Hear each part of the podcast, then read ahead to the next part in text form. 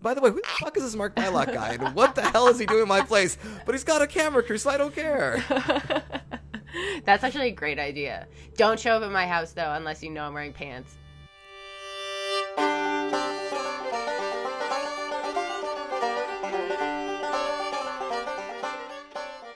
Welcome to the Whiskey Topic, the weekly podcast dedicated to a topic from the whiskey world, and we tend to get off topic. My name is Mark Bylok, the author of The Whiskey Cabinet, and my co host is Jamie Johnson, who runs a private but approachable bourbon club here in Toronto, Canada. This week's whiskey topic is whiskey context, and we get to it eventually. So, Jamie, you've been uh, dreading recording this podcast today. Yes, I have. I'm like not I have a hangover and I didn't want to drink anything. I just I don't even want to look at it. I don't want to smell it.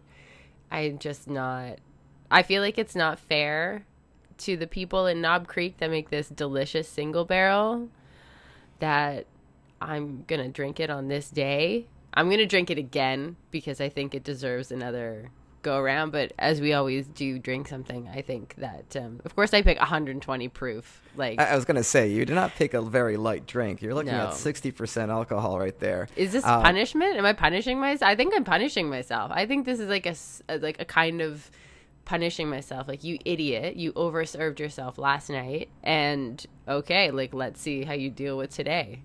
But but you're past you've passed the hair to the dog test that we've established. I think this is like you know a great rule that you said. If you can pour yourself the drink on your own, then then you might be able to do the hair to dog. So you you did you are passing the test. I mean, you've got Skype up and running. You, I do. You're I'm sitting You're, upright. you're sitting upright, so it's a perfect time for a drink. Yeah. Oh God. Oh. Oh, I'm so dreading it. I'm so dreading this right now. Uh, on, on Twitter all morning, I've been getting Jamie's tweets. She's like, "Mark is making me drink whiskey this afternoon. I hate Mark because he's drinking, making me drink. Mark, I don't want to drink any more whiskey." I'm trying to get out of it. I'm such a baby. And like Mark's making me drink whiskey at 1.30. Everybody feel bad for me. I mean, it's good whiskey. I really like this one. I really like it. It's Knob Creek single barrel, like I said. Um, nine years. It's 120 proof. So I hope this will cure what ails me. But I guess this sort of like brings up a good topic of conversation, which is the inevitable over-serving yourself by accident or being overserved, you know, on a crawl to whiskey bars around the city. Um, and like, what, what do you, so what's your, first of all, what do you do to avoid the hangover? And then second of all, how do you manage it the next day? Because I feel like I get completely like I'm done. I, I can't live with a hangover. I'm so dramatic. I can't cope with anything. Like I cry. I get so emotional. It's like a whole thing. And I feel like you are whenever you've been like I have a hangover, I'm like I can't even tell you seem fine. Like you're not curled up in a ball crying. Like they hit me so hard. So I would like to know what Mark Bylok does to keep to keep himself from being a total wreck. Well, I mean, I think first of all, it's like the whole uh, practice from being poisoned. If you drink a little bit of whiskey every day, the times that you overdrink, your your body's like adjusted to the poison. That that's probably one thing. But I would say my um, my big thing is. Um, yeah, I, I, you have to go to the bathroom, right? Like this is one of the things. Like in the middle of the night, if you have to go to the bathroom, you, you're going to get up. So my thing is, I drink a ton of water, and I, I know that's like an obvious thing, but I I try to drink a ton of water either before I leave the bar or when I get home because I know that in two or three hours I will wake up, and when I wake up, I'll still be you know I'll still be a little buzzed, I'll still be a little happy, but um, when I get up, go to the bathroom, I drink more water afterwards. I mean, this is like terribly embarrassing to say, but this is basically my thing. And I usually wake up at six o'clock in the morning again because I don't sleep very well, and then I'll go to the uh, bathroom and have an Aleve because that's that's uh, I've mentioned this on the podcast before, but that really is my hangover cure. I'll have a, a pop a pill of Aleve, go back to sleep. Um, and yeah, and then usually I wake up and I'm, you know, the Aleve has settled in, and you know, I mean, like I think you know, part of the problem is uh, dehydration, and um, and, and the biggest thing is when you when you have a lot of sugary drinks, it's a it's a big deal. So like for me, it's cocktails typically. If I have a lot of cocktails, um, that doesn't make me feel good the next day. If I have whiskey, I'm usually okay the next day. Now you were you were mixing, uh, Jamie. You were you were like This is you know, this is where I fall down. This is where I fall down. It's I- because we don't have all not not all of our friends are all whiskey friends. We have wine friends, so we have to drink wine with our wine friends. Is that, that that's what I'm blaming it on? The yes, wine friends. the wine friends, or just me opening a bottle of wine. I mean, here's the thing: is I. It's so funny. I have it in my head now that because I'm drinking whiskey, I can just like tolerate wine. I, but then I go volume. Like this is not probably the best way to go about it. Like I go for it. So because I'm like, well, I drink whiskey, like I should be able to handle, you know, a couple glasses of wine, and it's totally different. It's to, and then I had a god, and then I had a glass of um, Balvenie before I went to bed, and I shouldn't have. You know, when you're like, I wish I just had not had that yeah. last one. That last one was the one that that put me over the edge. That was the one. Like, Oh no, I know that feeling. Yeah. I know that feeling. You you, you were like you were ah, I'm feeling good. I'll just have one more, and then you're like, oh. Oh, could have coped if I hadn't. But but that's you raise a great you raise a great point. I mean, uh, drinking beer or wine uh, because of the sugar levels, uh, you're so much more likely to dehydrate, which means your brain's likely not to have. I mean, this is a scary thing. I mean, you overdrink, your brain doesn't have enough water, and it hurts.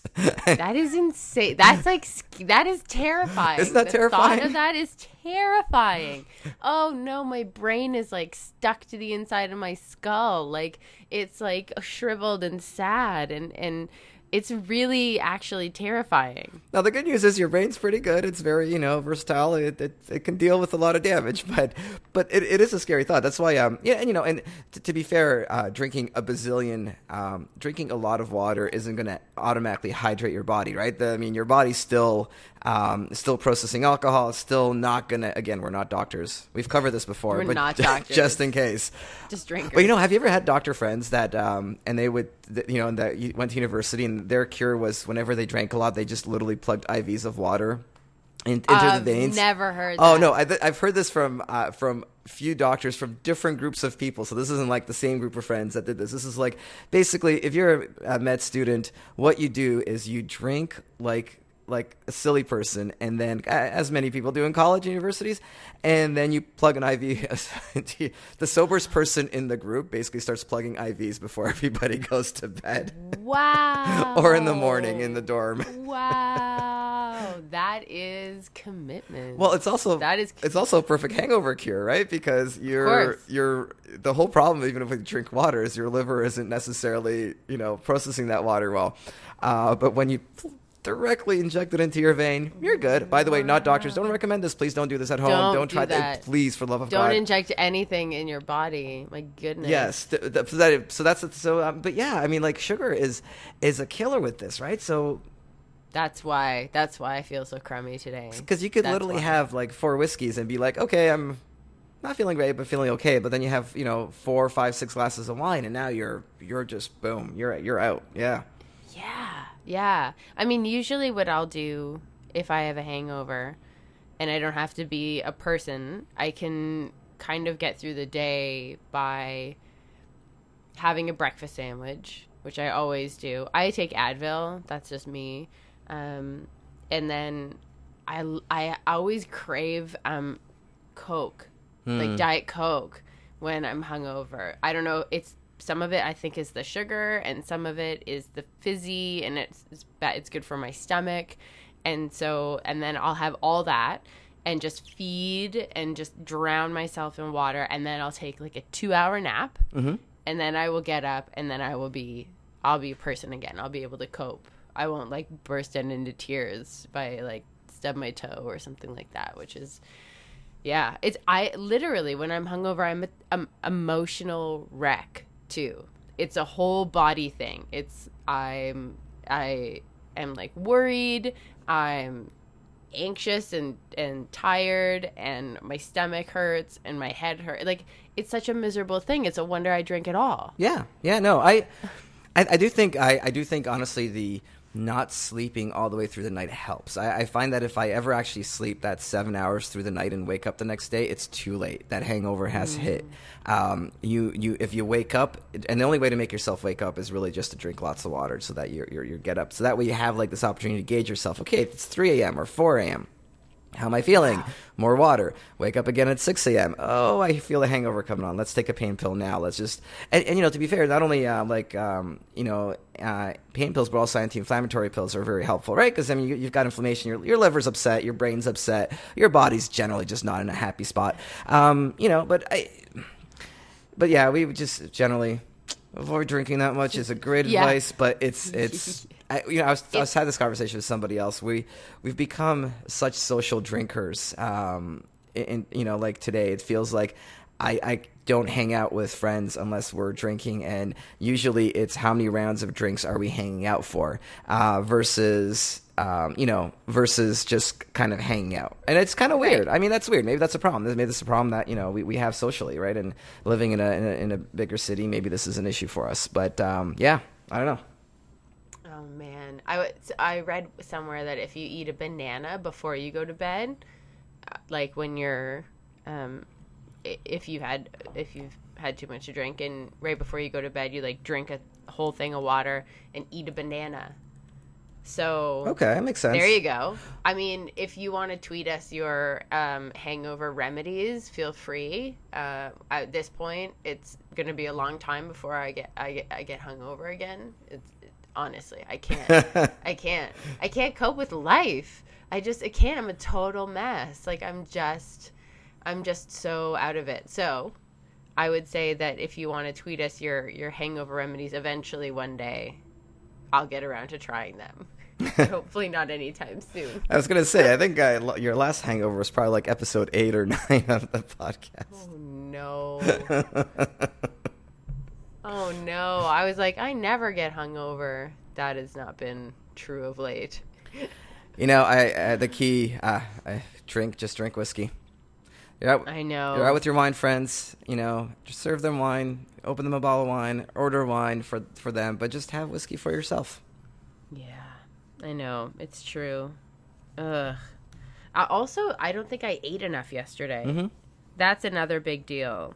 That's another big deal. I find you can sometimes if I have like a day where I'm I just eat a lot or eat consistently, I uh, I can have two drinks, which is like if I have two drinks, that's something. It's one drink is fi- like 100% no problem. Mm-hmm. Two drinks is something. Um, and I uh, I can have two drinks and feel like I've had one drink, but it all depends on like I don't think I ate enough yesterday. I think I ate too late in the process. Yeah. Dinner came. Oh, guys, that's my landline. Sorry, that's my actual. I have a landline. Wow. Still. I'm humiliated. oh, that's pretty embarrassing. I mean, really, who has a landline anymore? I know. Who has a landline? Me, and it's ringing right now. It's not. I never pick it up because it's always telemarketers. And you have cable like as well. Time. You have the Rogers person coming in today as well. Like you have cable and a landline. Uh huh. Wow. I, yeah. Yeah. Wait, you don't have cable? Oh, I haven't had cable for years. Oh, fancy, fancy. I just no. I've got cable. Like P- my PVR got taken away. I'm so bummed. My PVR got taken away because it died, oh. and it had like two years worth of some of my favorite stuff stat like stashed away on it. So I'm I'm kind of bummed. Like all these like Jamie Oliver Christmas specials and stuff. Nine hundred oh two one zero.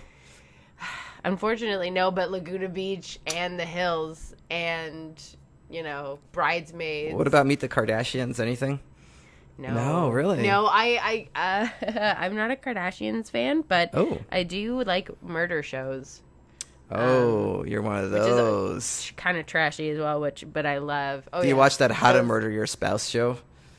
Uh, I like to watch the true crime ones okay. that are like, like basically like a murderer in your house like those ones where the wife doesn't know her husband's a serial murderer or something like that and it all comes out very dramatically they're mostly on like the oprah network um, and they have really bad dramatizations in them but i they're yeah. That's so weird. A, a buddy of mine always goes to me. He's like, "Mark, my wife. She keeps watching these shows. She keeps going on. She's like, she's like, How to Murder Your Husband. How to Murder Your Husband. and Get away with it. Like these are the titles of the shows she's listening to. Should I be worried? I'm like, ah, you know, you're, you're, you know, Probably not. You're not not. that nice to your wife. Uh, maybe, maybe,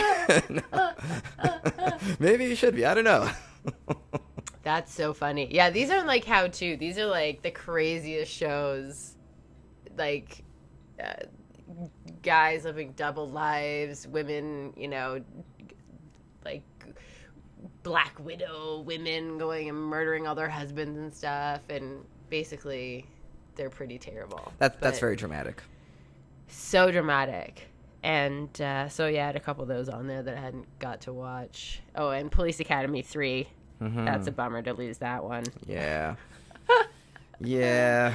Yeah. No, I, I, um, I just have like an Apple TV and something called a Boxee Box and shows hmm. just. I don't know. I, I the only thing I, I don't well I have a I have a HD antenna as well, so I can live watch live sports if they are on the An antenna networks. sounds way more, way more older school than cable. When you said I have an HD antenna, to me, I'm like, Mark, you got to get with the time. No, I know, but you know what? It's HD. It's all like it's all 1080i p, whatever the better one is. Like it's good. It's good. Um, I you know, but I, I rarely watch TV. I I watch Survivor, uh, the finale on Wednesday, um, and that show's still on. It, oh, it is. I love I love Survivor. That's Survivor's great.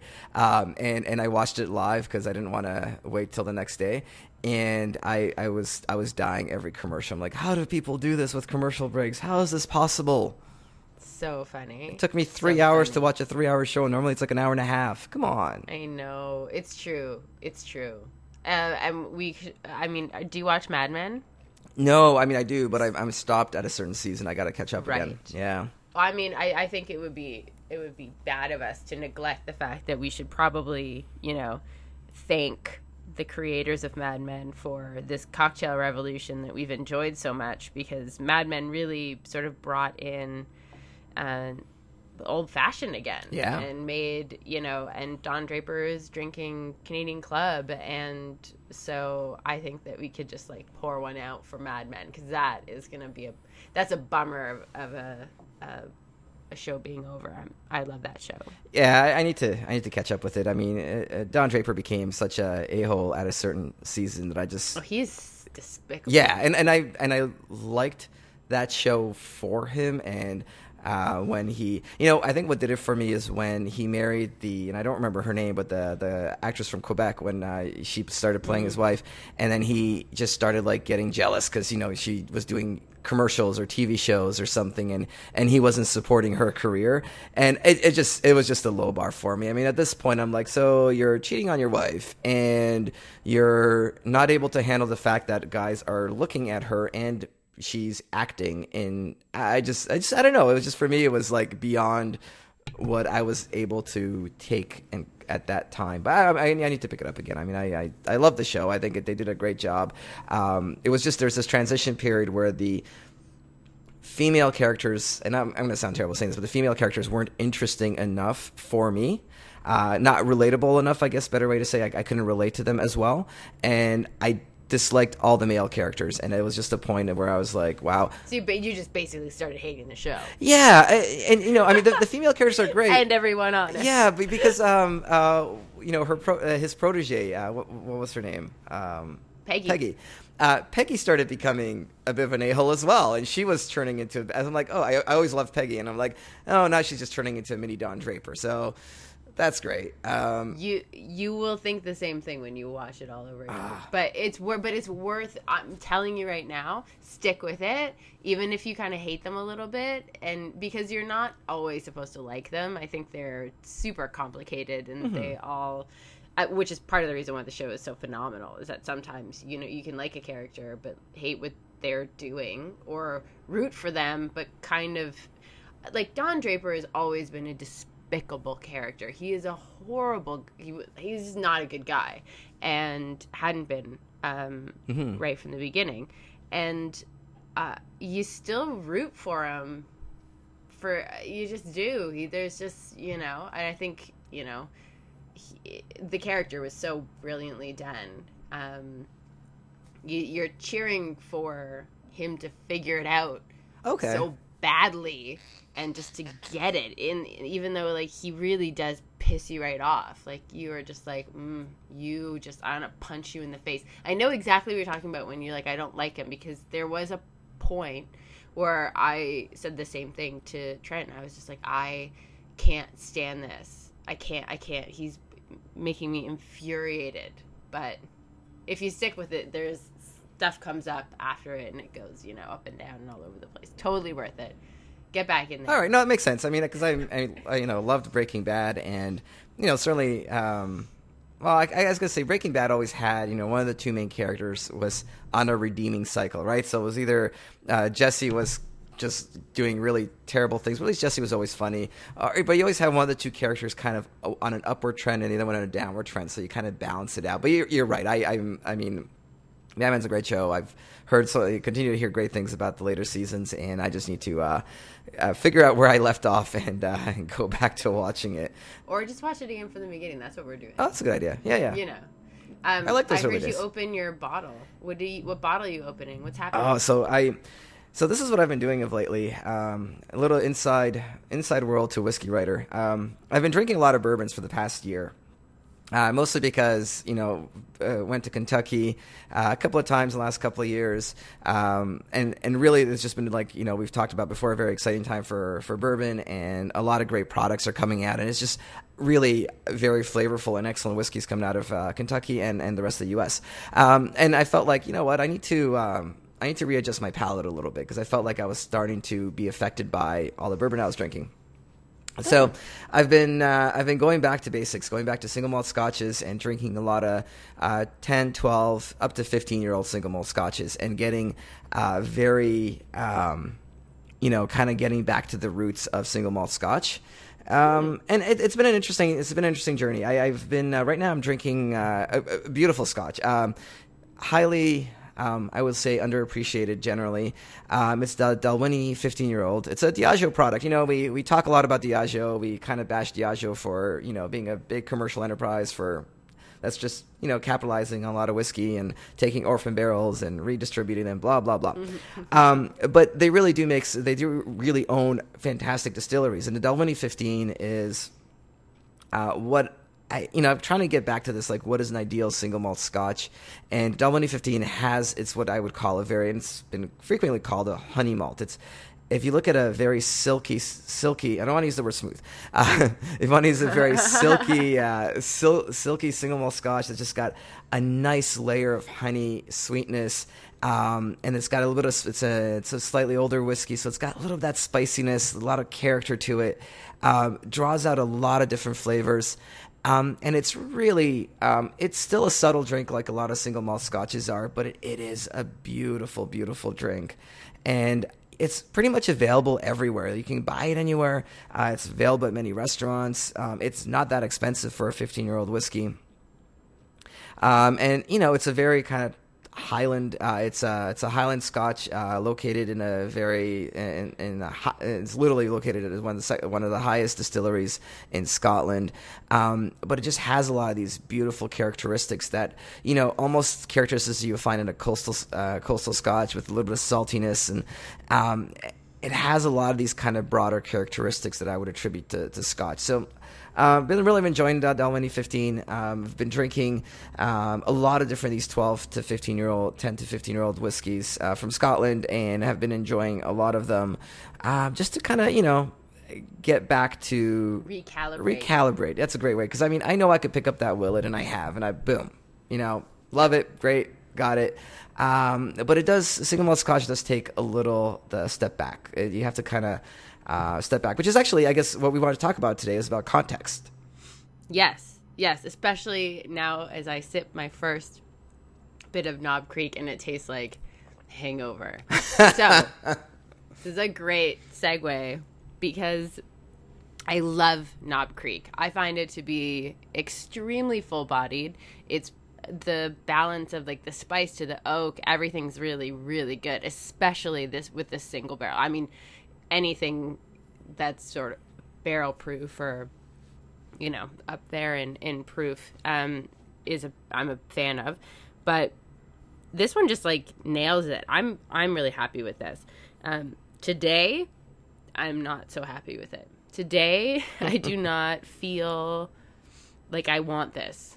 I do not feel like I want this one. I do not feel like I want anyone. And so, well, I think what we're getting at is the context in which you drink something can actually have a very, very, uh, I mean, this kind of goes without saying, but um, it kind of depends on like what's going on in your day in your like not just the glassware it's not just the ice it can also be like what where you are who you're with who's paying what like what's going on who's so, paying i love it so uh, that i heard i read that somewhere oh um, heather green who's a whiskey writer mm-hmm. um, she just wrote an article um, and it did say something uh, men often ask like what what's the best whiskey? What's the best one? And she said, well, it depends on the the day, the time, who you're with, and who's paying. So oh, that's a great quote. I, I that's a yeah. I read that article. It's a really really good quote. Context context, context of whiskey. Uh, whether out, whether you're out with friends, whether you're out with family, um, you know that um, if your if your father or mother drink whiskey, like that parental bond and what they drink and what that emotion that that drink comes to you. Um, you know, I think as a as as a whiskey writer, uh, my job is to remove a lot of context from when I write about whiskey. It's, it's, it's to remove that emotional detachment. But as a whiskey lover, um, you really do develop these emotional attachments with whiskey. And uh, every time you have that drink with a friend or, you know, with your spouse or with a parent, um, that that emotional attachment is there and so whatever you drink with your with your dad may not be may not ever taste as good when you're drinking it on your own, uh, or it may taste even better because now you're you're, you're thinking of them.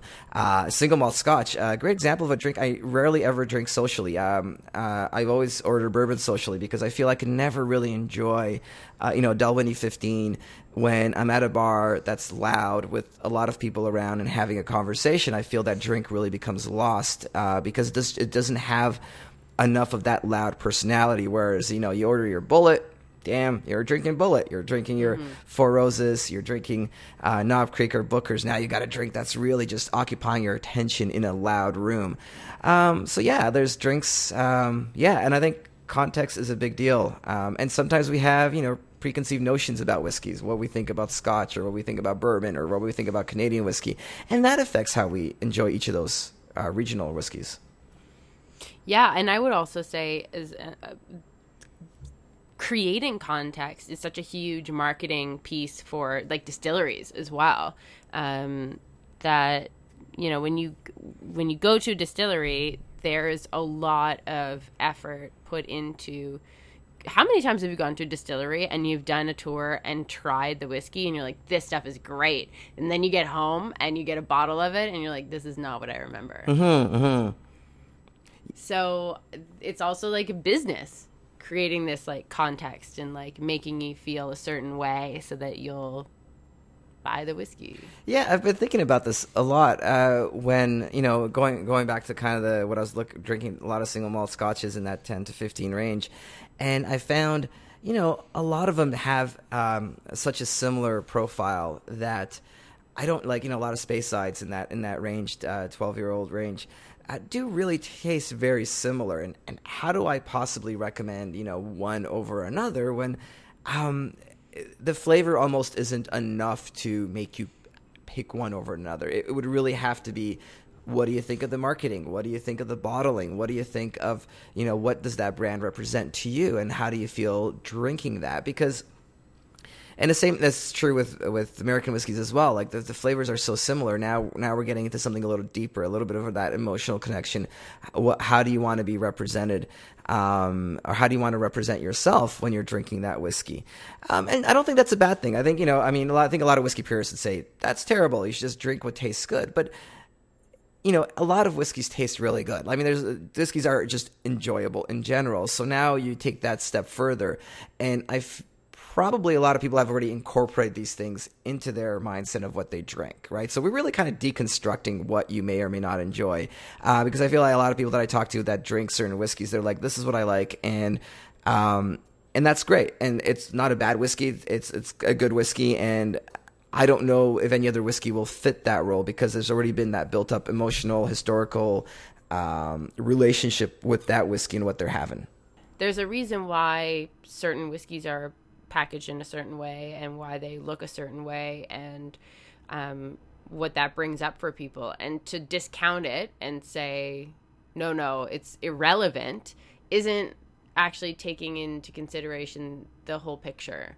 Uh, which is I think so much part of it. Do people really collect whiskey to stash in a cupboard somewhere and never look at it? Like no, you have to you have to acknowledge the fact that part of it is the look, like the whole the whole package, like you said, like yeah, I'm I'm fascinated with whiskey bottles and um, the way they look and the, the way they look inside the whiskey cabinet because it does it is a representation. Um, you know, you could be a whiskey purist and have you know four or five really incredible whiskeys, and somebody's going to come in there and be like, "Oh, you've got your Dalwhinnie 15 and your Glenfiddich 12, and you know you've got your um, you know you've got your Knob Creek and you know, and you've got your Redbreast 12, and that might sound that sounds like the most boring whiskey connection, collection in the world. You look at the whiskey cabinet, and be like, oh, oh, okay, that like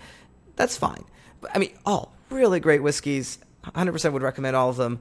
Um, but you know, you you it, it is a bit of a it is you know there's a reason why people chase the the pappies and the you know antique collections and these really rare uh, you know angel envies and all these other whiskeys that are becoming extremely rare. There's a reason why people chase those whiskeys, and it's more than the sum of the flavor. It really comes down to how great that looks. I mean, I, I love that I have Pappy in the cabinet. Well, Van Winkle uh, in the cabinet. um, it, it, I think you know it, it adds to it adds to the overall collection, and it does offer a unique flavor profile that other the whiskeys that I have uh, don't don't necessarily have.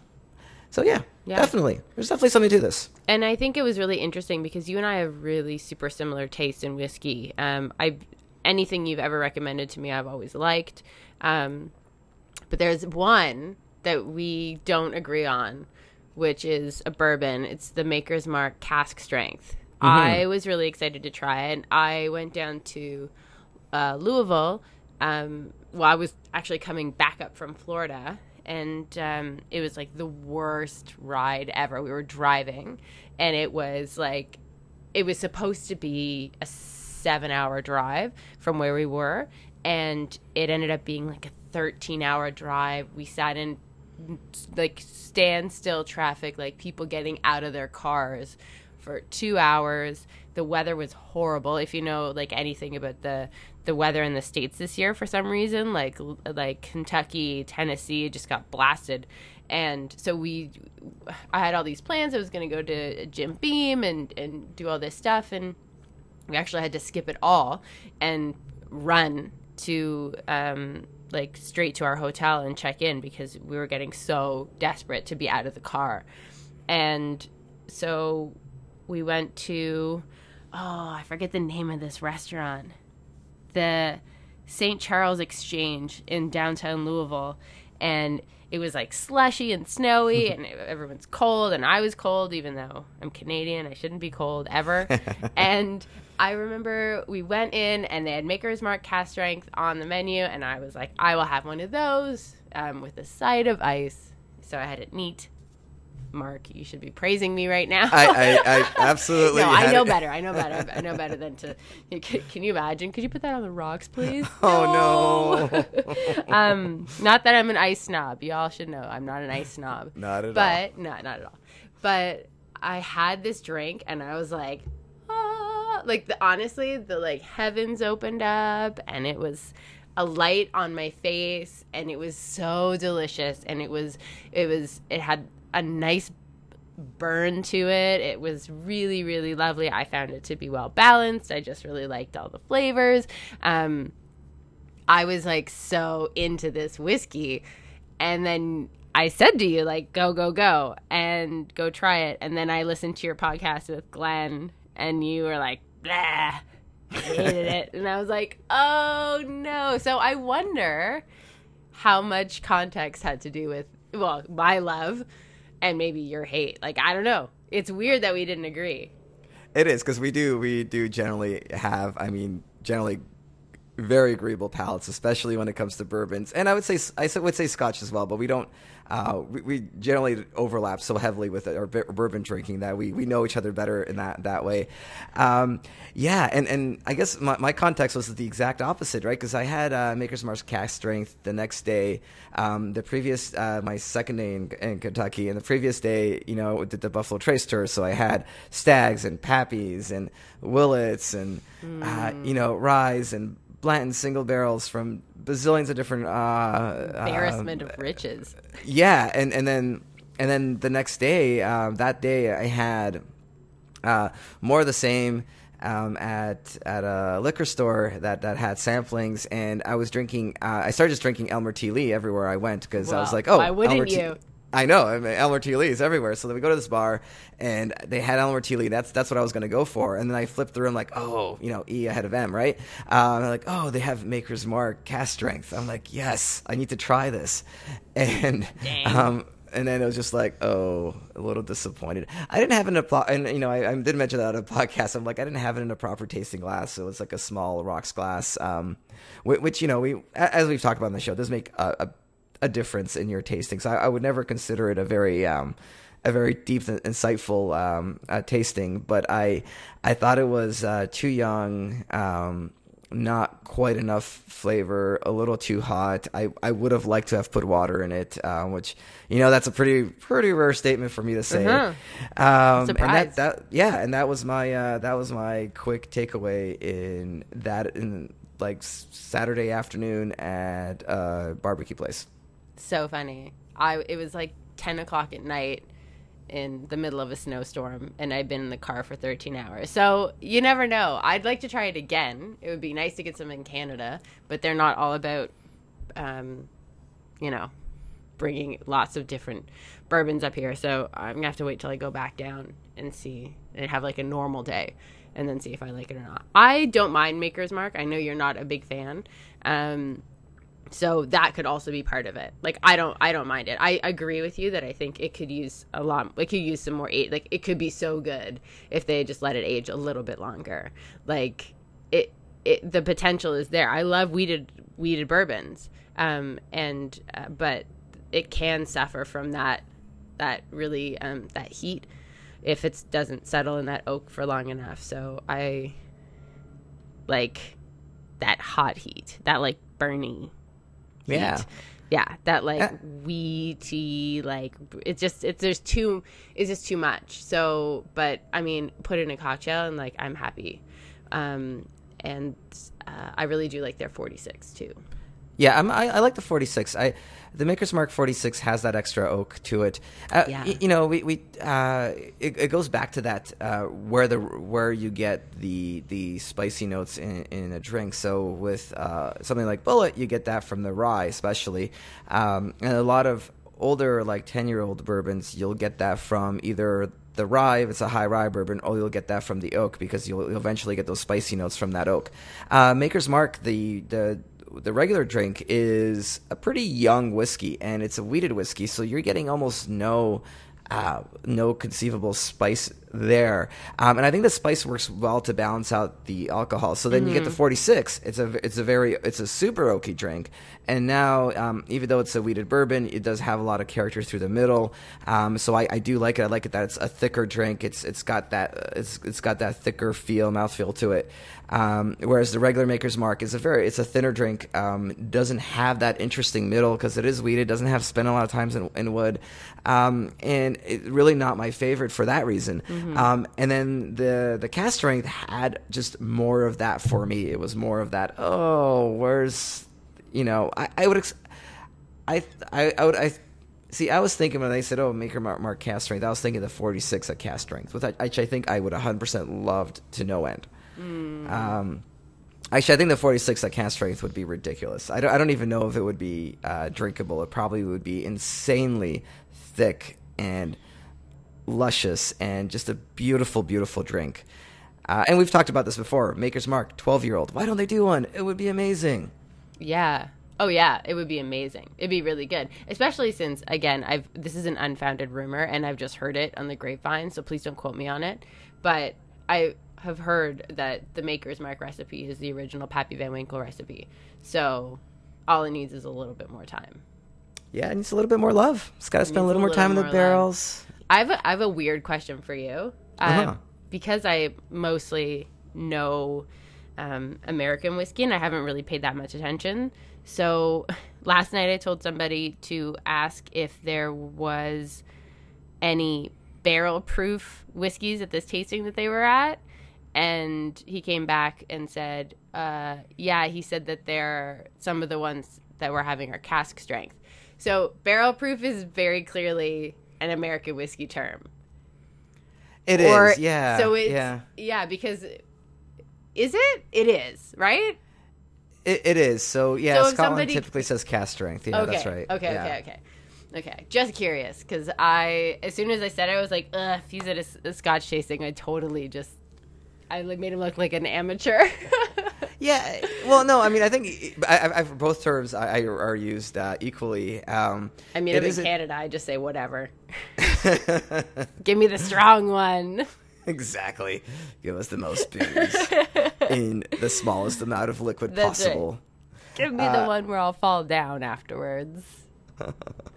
No, I yeah, it's it's, it's used interchangeably. They both means the same because barrel proof basically means cast proof, which means cask strength. It's all right? the same. Because yeah. they don't use.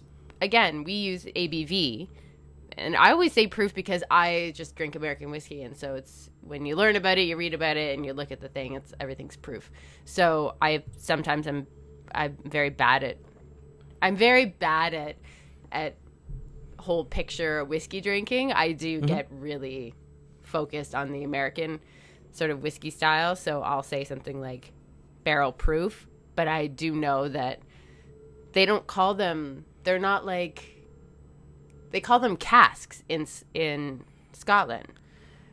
yeah, right? Yeah, I mean, eh, yeah, I've I guess. I've heard this, but I don't know. I, I mean, I don't know if I read it or if somebody told me, but they don't. They don't. Yeah, I don't know. I could be making that up. Maybe you should just cut this part out. No, no. I, uh, I is think that true? um, like, is it barrel? In where did I hear that? Did I make that up? I might have made that up. I, I, yeah, casks and barrels are the same thing essentially. I always Um, thought a barrel was new and a cask was used. That's what I. That's like. Honestly, I feel like I was told that, or I dreamt it one night. Yeah, no, I, I don't. I don't. I don't actually think that's true. I think Okay, they're both okay, used good. interchangeably. Um, so a cask is a large barrel-like container made of wood. What's barrel? A barrel bar- is a cylinder bulge out of the middle, traditionally made out of wood staves. Blah blah blah blah blah. So there you go. A I like- cast is a barrel. I like when they when it's it's a sherry butt because then you get to say the word butt. and It's funny. I know sherry butt. Who, who, who thought of that? Like, hey, don't so. I like my whiskeys aged in sherry butts because yeah. Haha, you said butt. exactly. Like, where did this come from? Come on. Oh, Oh, I know. Like for the longest time, I was like, why, why do they call them butts? I don't get it. What's going on? I don't know. I don't know. Because But but it does come down to like uh, measurements as well, like how yeah, big the sherry is. sherry butts are big. Right. Yeah. Exactly. But but a share but a butt and a Oh, you, you is said butt so many times, Mark. I can't help it. You raised the but topic. but but but but. so funny. Hold on. What what does dictionary say about butts? uh, not a verb uh, as a noun. No. No. Yeah. No. That's not even in the dictionary. Hilarious. It's like PD. You know, PD is not in the dictionary. As much as I um, it's one of those things that you uh, you write a lot as a whiskey writer, but it's not really. You know, it's one of those things that uh, the dictionary automatically corrects. Like, you can't possibly say PD. It's Pete. yeah. You have to add that one to the dictionary. They do, yeah, hundred percent. It's that seems irritating. Mm-hmm. When You always get that squiggly red line under it. Not as irritating as writing out every whiskey distillery ever and um, having to be like Dalwhinnie. Yes, I really meant Dalwhinnie.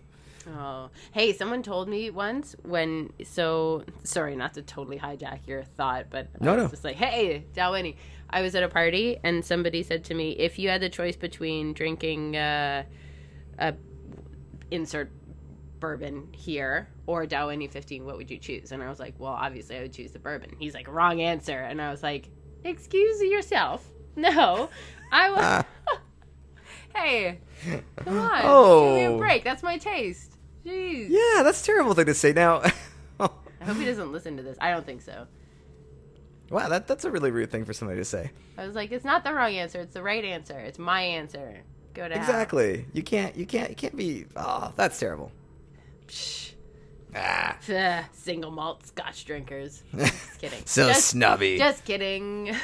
so snobby with our Dalwhinnie fifteen year With their old. Dalwhinnie 15. Ooh, I'm drinking Knob Creek. And this is why Scotch drinkers have a bad reputation. I know. it's true. Like, It's so what is this. Dalwhinnie you're drinking? I'm having a Knob Creek. Yeah, I'm having a Knob Creek. Get in on it. 120 proof. Thought it was hilarious when Davin came on the show, and I thought he was going to be uh, all very like pick out something like really insanely old and stupidly great, and he was like Fireball Rye. I loved it. It's so awesome. I want to get whatever. awesome. I want to. I want to search his his whiskey cabinet one day. So my, my dream is to do um uh, uh like a, a podcast or a show that's like invading your whiskey cabinet and just hey, like that's so fun! What a great knocking- idea. It is a great idea. See, I, my, my thing is if I if I go into anybody's house with a camera crew, they'll just let me in. They're just like, "Oh my god, he's got a camera crew," and you like walk into people's homes and like start like cracking all their great whiskeys. Like, so what about this one? This one looks great. I just start pouring in. in And what, what are Yeah. people gonna do? They're just be like, "Well, I was gonna have dinner, but some guy showed up with a camera crew. Like, obviously, I'm gonna just pour him whatever he wants." By the way, who the fuck is this Mark Bylok guy? And what the hell is he doing in my place? But he's got a camera crew, so I don't care. That's actually a great idea. Don't show up at my house though, unless you know I'm wearing pants. well, we don't we don't record our podcast wearing pants. We No. everybody knows this. Nobody records podcasts wearing pants. No, why? Why? Actually, uh, one of these days you're gonna accidentally video call me, and it's gonna be a disaster. I'm sure. I almost video called you today. I, Oh I, like, my I was God, pressing the it's- button like, whoa, oh, almost. Oh no! Abort mission. You do not need to see what's going on today. This hangover face is like puffy. I'm like, it's not good. But one of these days, it's gonna happen. I know it's gonna happen, and I'm gonna uh, just accept it because that's what I, I don't even look. Right, Like, right. I'm just like busy like fussing with things on the desk, and then the call comes through, and I just hit accept, and like one of these days, it's gonna be like, oh no, oh no, I'm pantless and my hair looks terrible. oh my god, so terrible. It's so bad. I'm scary right now. It's pretty scary. I, I have um my uh, my hair in the morning is I don't know why it does this, but it just it stands up straight up. I look like an anime character. so whenever I whenever I travel with guy friends, um, uh, they they just like look at me. They're like, "Mark, your hair." I'm like, "I know, So I look good. like an anime character. I get it. awesome. I get it." That's awesome. You Yeah. should use that to your advantage. I don't know how that would happen. Ma- many a girls have giggled at my hair in the morning. Aw, that's so sad. I know. That's mean. It People is shouldn't laugh at people's hair. You're just trying your best to get by. What? Exactly. it's morning. Come on, Oh, people. It's Oh. morning. Give me a break. Yeah. So I started reading uh, the Bourbon Empire: Past and Future of American Whiskey uh, It's by out. It, it's out now. Sorry.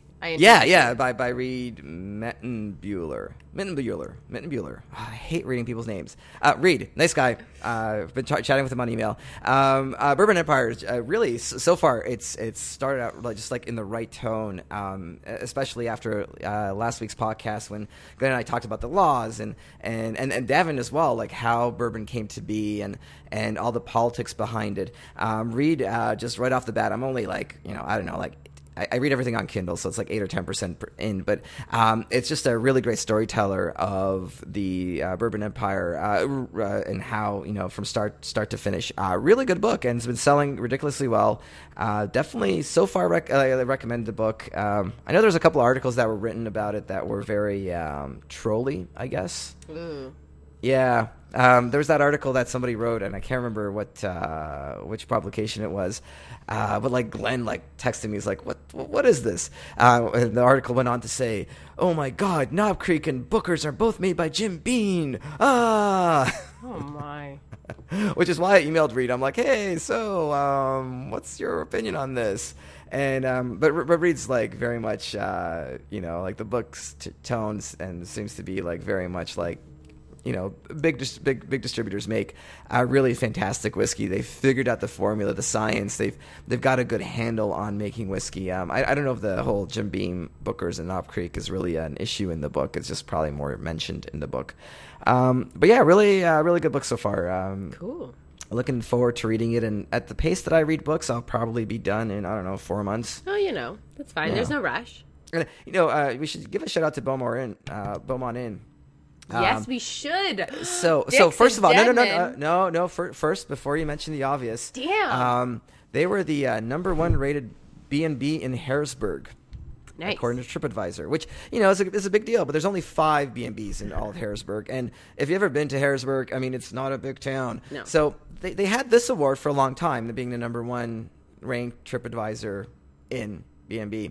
But what else did they win? They won us, the the James Beard Award. Amazing. This is amazing. It's amazing, and you can now see why.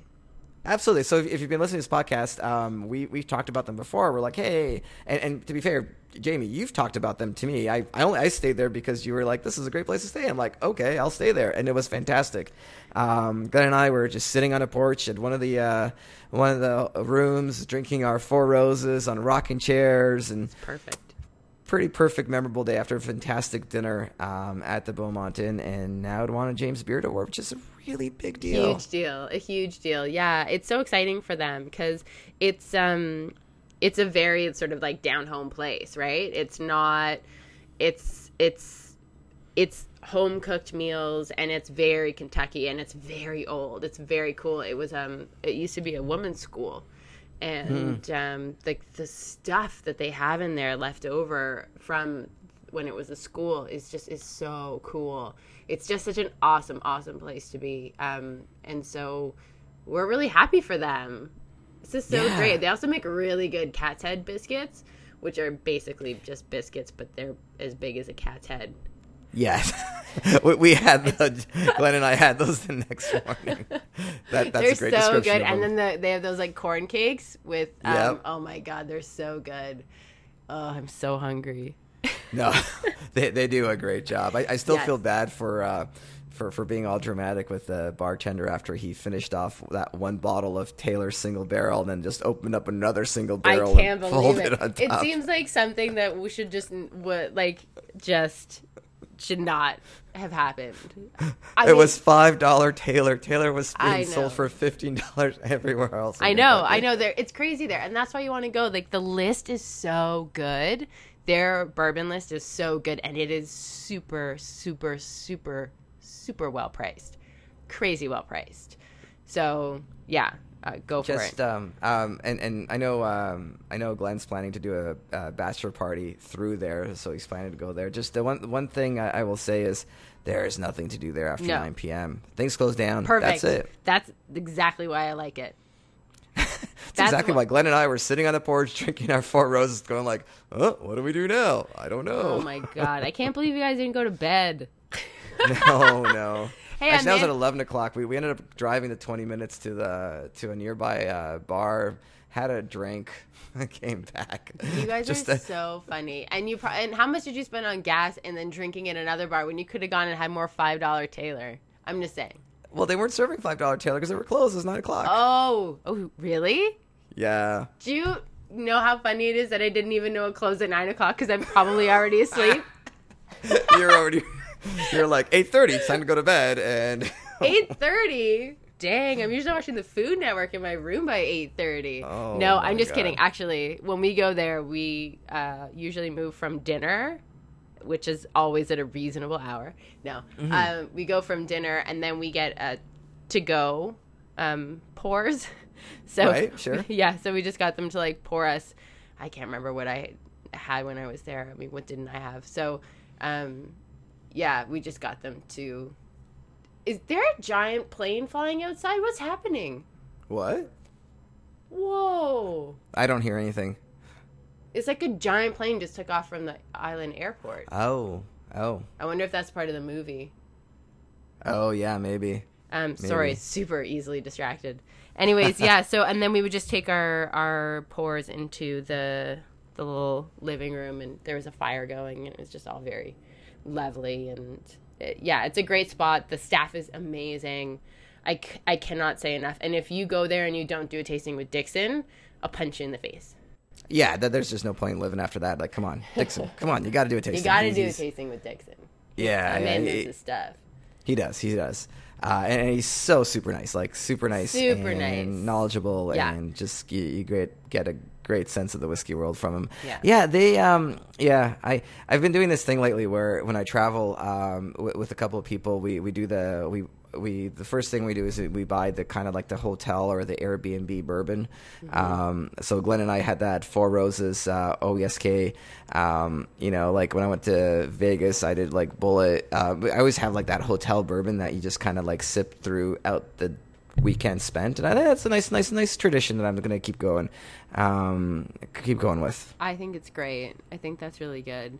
Although, if you, when we were driving back up uh, or down, I think it was back up through again that disaster of a road trip. I mean, it wasn't disastrous, but the weather sucked so bad, and we got to our next destination. And Trent and I sat down in the restaurant, and we were both like, "We just would like a big beer. We don't care what kind of beer. Just bring us beer." And they were like, "Oh, you're in a dry county." And Oh, I Trent started laughing because he thought she was joking, and I'm like staring at him like, "This isn't funny. What's wrong with you?" And I'm looking around at like other people's tables, and it's like lemonade, iced tea, and I'm like, "No, what have we done?" And I was like, "Wait, so we can't get a drink anywhere here?" like I really needed to clarify what that meant. And she's like, "No, it's Sunday, so like you can't buy liquor." And I was like, "Okay, uh, I guess I'll have a lemonade."